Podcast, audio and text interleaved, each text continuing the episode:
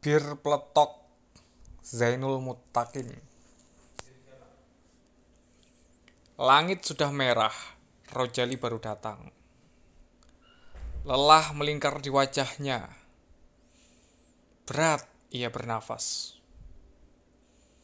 Duduk pada sebuah kursi kayu bercat kuning, Rojali menuang air ke dalam gelas.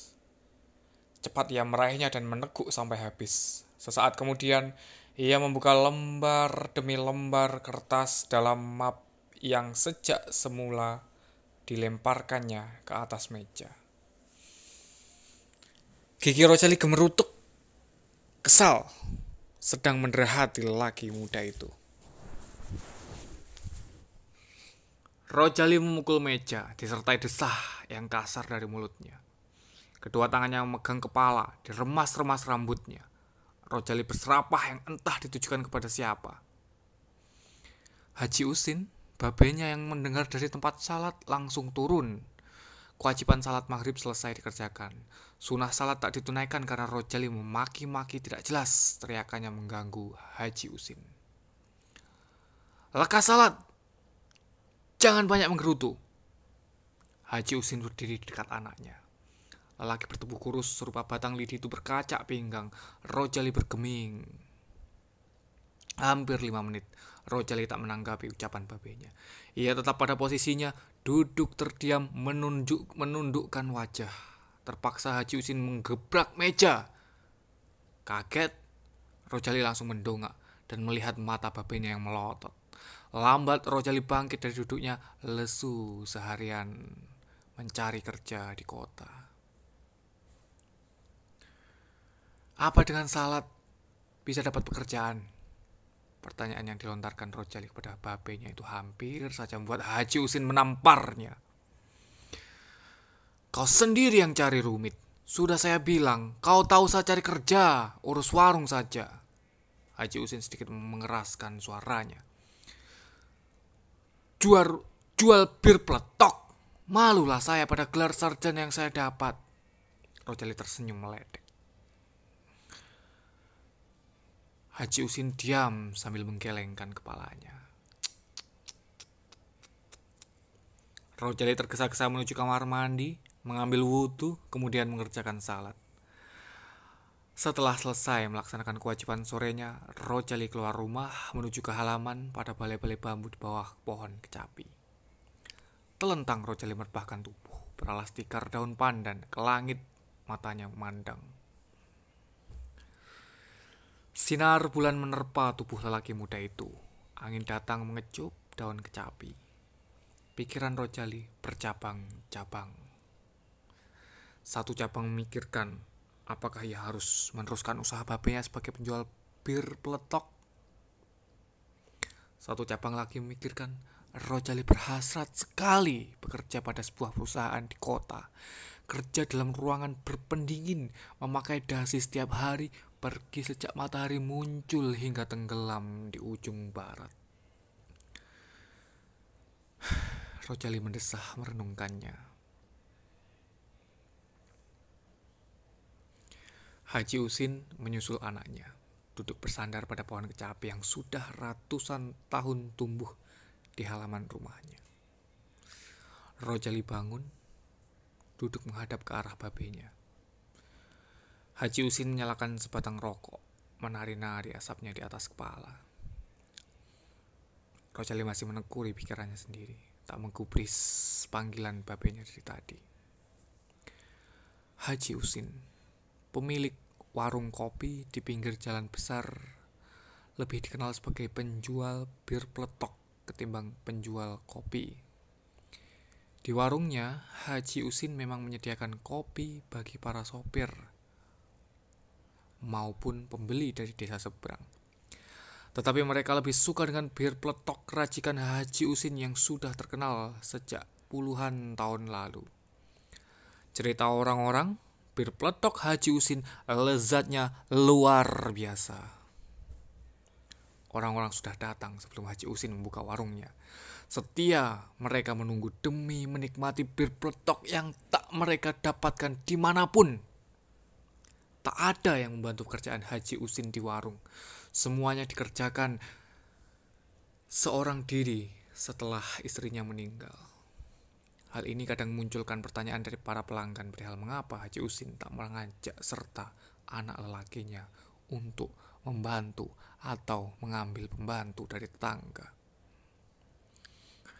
Haji Usin menjawab pertanyaan itu, samar-samar suaranya mengucap, Saya sudah terbiasa sendiri. Sungguh jawaban yang tak dapat. Sungguh jawaban Haji Usin tak dapat memuaskan mereka. Kepala mereka menggeleng. Tak ada lagi pertanyaan macam-macam dari para pelanggannya. Haji Usin selalu kesit Haji Usin selalu kesit melayani pelanggan warungnya meskipun waktu sudah hampir menghabiskan usianya. Haji Usin menebar senyum kepada semua pelanggan, semua keramahan yang tak dibuat-buat. Itulah salah satu alasan warungnya ramai dikunjungi. Sebagai satu-satunya warung yang menjual bir peletok sampai saat ini, Haji Usin mewarisi ilmu meracik bir peletok yang terdiri atas campuran beberapa rempah, jahe, daun pandan wangi, dan serai dari leluhurnya. Karena kelezatan bir peletoknya, warung Haji Usin ramai dikunjungi semua orang dan semua dari semua kalangan. Semula orang-orang yang baru mendengar bir peletok terkejut karena mengira seorang haji menjual minuman beralkohol. Mereka menyangka minum bir peletok akan membuat mereka mabuk. Haji Usin menjelaskan apa sesungguhnya bir peletok. Khawatir bikin mabuk, mereka mencoba segelas bir peletok terlebih dahulu. Mereka mengangguk, mengakui bir peletok Haji Usin sangat nikmat sekaligus menyegarkan badan. Sebelum Haji Usin meninggal, mengingat usia sudah senja, tak ada yang diharapkan kecuali Rojali yang meneruskan usahanya sebagai penjual bir peletok. Tapi apalah daya,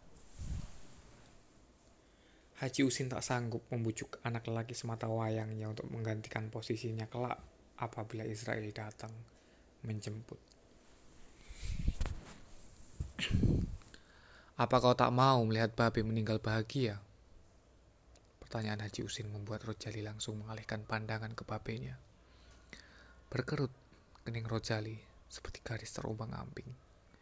Jantungnya terasa akan lepas dari tangkainya mendengar pertanyaan itu dilontarkan tiba-tiba. Rojali mengerti apa maksud babenya.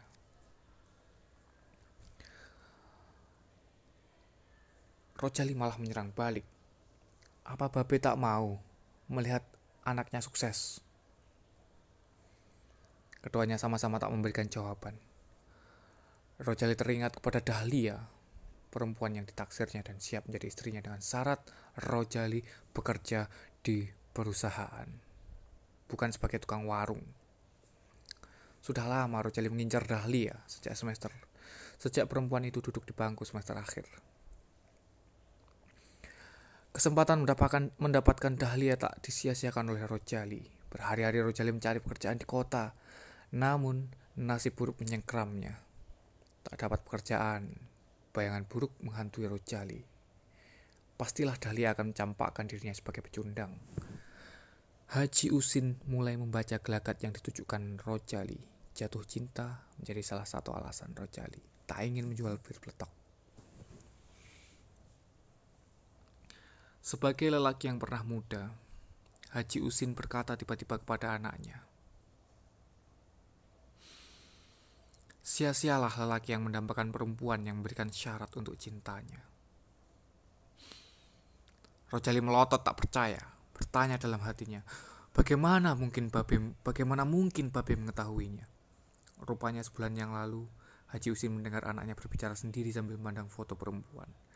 Meskipun sudah uzur, telinga Haji Usin tetap sempurna mendengar suara sekecil apa pun, bahkan dari jarak yang jauh. Dari dalam kamar Rojali, Haji Usin mendengar anaknya tersebut berkata bahwa ia akan melakukan apa pun untuk Dahlia, termasuk menjadi pekerja kantoran. Rojali seperti memiliki ratusan cara untuk balik menyerang babenya. Ia berujar dengan menekan suaranya. Sia-sia seorang lelaki yang hanya mementingkan pekerjaannya dibanding istrinya. Begitu kata Rojali. Mendengar ucapan anaknya, Haji Usin teringat almarhumah istrinya. Tak sanggup Haji Usin membendung air dalam mata cekungnya. Istrinya meninggal satu tahun yang lalu. Haji Usin tak ada di sampingnya ketika sang istri menghembuskan nafas terakhir. Istrinya meninggal dalam rangkulan Rojali. Saat itu Haji Usin sedang melayani para pembeli bir peletok di warungnya. Kematian istrinya baru diketahui setelah ia menutup warung dan menuju rumah. Matanya langsung tertuju pada istrinya yang terbujur ditutupi kain kafan. Kini kesedihan itu tumbuh lagi. Haji Usin melihat wajah anaknya yang baru saja membuatnya membuka ingatan satu tahun lalu. Rojali mendekati babenya. Ia merangkul lelaki berpeci putih itu. Haji Usin berdiri, tangannya memegang pohon kecapi. Berjalan ia masuk ke dalam rumah, disusul derai batuk mengguncang dadanya. Menyesal Rojali telah mengatakan itu pada babenya. Sudah tidak terlihat bulan di permukaan langit. Rojali merentangkan kedua tangannya di atas balai-balai bambu di bawah pohon kecapi. Gerimis jatuh tiba-tiba. Rojali bangun dan masuk ke dalam rumah. Sebelum masuk ke dalam rumah, sebelum masuk ke kamar, sebelum masuk ke dalam kamar, Rojali sempat melihat Babe duduk di atas ranjang memandangi foto istrinya. Semakin bersalah Rojali dibuatnya. Gontai, Rojali memasuki kamar. Sengaja segera ia rebahkan tubuhnya di atas kasur. Rojali memejamkan mata. Besok harus kembali mencari kerja ke kota. Dua bulan berlalu, Rojali belum diterima di perusahaan mana pun. Letih sudah Rojali mencari. Pasrah sudah Rojali menerimanya. Haji Usin mulai diserang sakit. Oleh dokter yang memeriksanya, Haji Usin disarankan untuk beristirahat selama beberapa, hari semata-mata agar pulih seperti sedia kala. Keras Haji Usin menentang saran dokter. Ia memilih tetap berjualan di warung miliknya di pinggir jalan besar. Berjalan kaki sekitar 15 menit untuk sampai di warungnya, Haji Usin memegang dada sepanjang perjalanan. Matahari pagi menerpa tubuh ringkih Haji Usin. Rojali tak memikirkan babenya, diam tercenung di teras rumah memikirkan nasibnya sendiri. Kerosak sandal dan suara batuk babenya tak dihiraukannya. Abai Rojali meresponnya.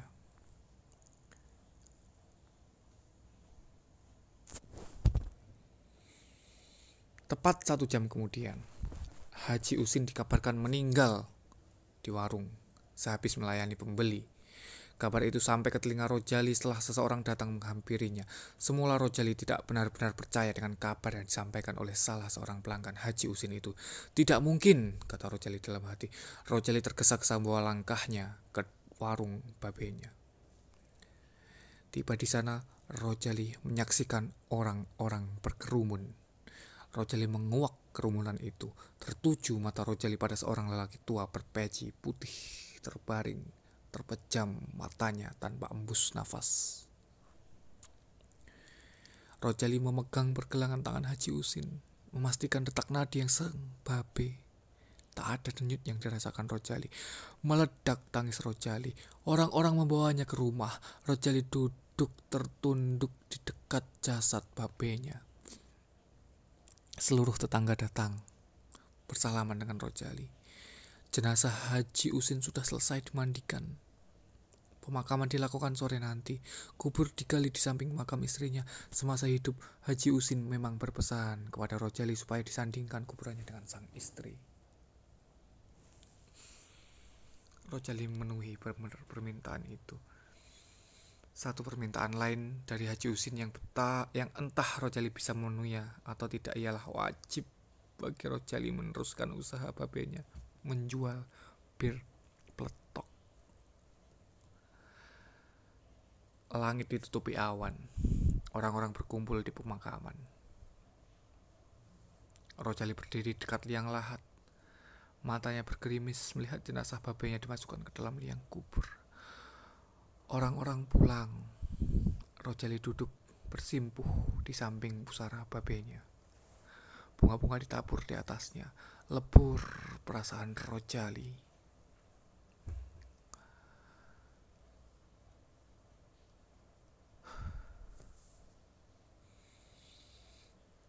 Waktu berjalan cepat, satu tahun sudah berlalu. Sejak Haji Usin meninggal, warung miliknya tak pernah buka lagi. Tak ada tanda-tanda warung yang dulu ramai dikunjungi itu akan buka lagi. Rojali selalu gagal meracik bir peletok selezat buatan babenya. Kegagalan yang berulang-ulang membuat Rojali menyerah. Ia memilih menutup warung babenya dan tak ada lagi bir peletok terkenal racikan babi racikan Haji Usin.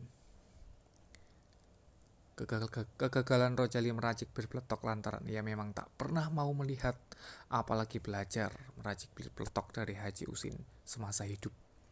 Setiap kali babenya meminta Rojali mengamatinya, tegas Rojali menolak. Haji Usin melihat percikan api dari mata Rojali. Dan pada suatu pagi, matahari baru muncul separuh, Rojali datang melihat warung babenya yang sudah hampir roboh. Kayu-kayunya dimakan rayap. Dinding-dindingnya yang terbuat dari anyaman bambu berantakan tak terurus. Gentengnya berjatuhan, berdiri Rojali memandang warung itu. Terbelah dadanya mengingat dari bir peletok itulah Rojali meraih gelar sarjana. Lama sekali Rojali berdiri. Ia selalu mendapat pertanyaan dari para pelanggan warung Haji Usin yang datang ke warung. Pertanyaan mereka bermacam-macam, tetapi membentuk suatu rangkaian.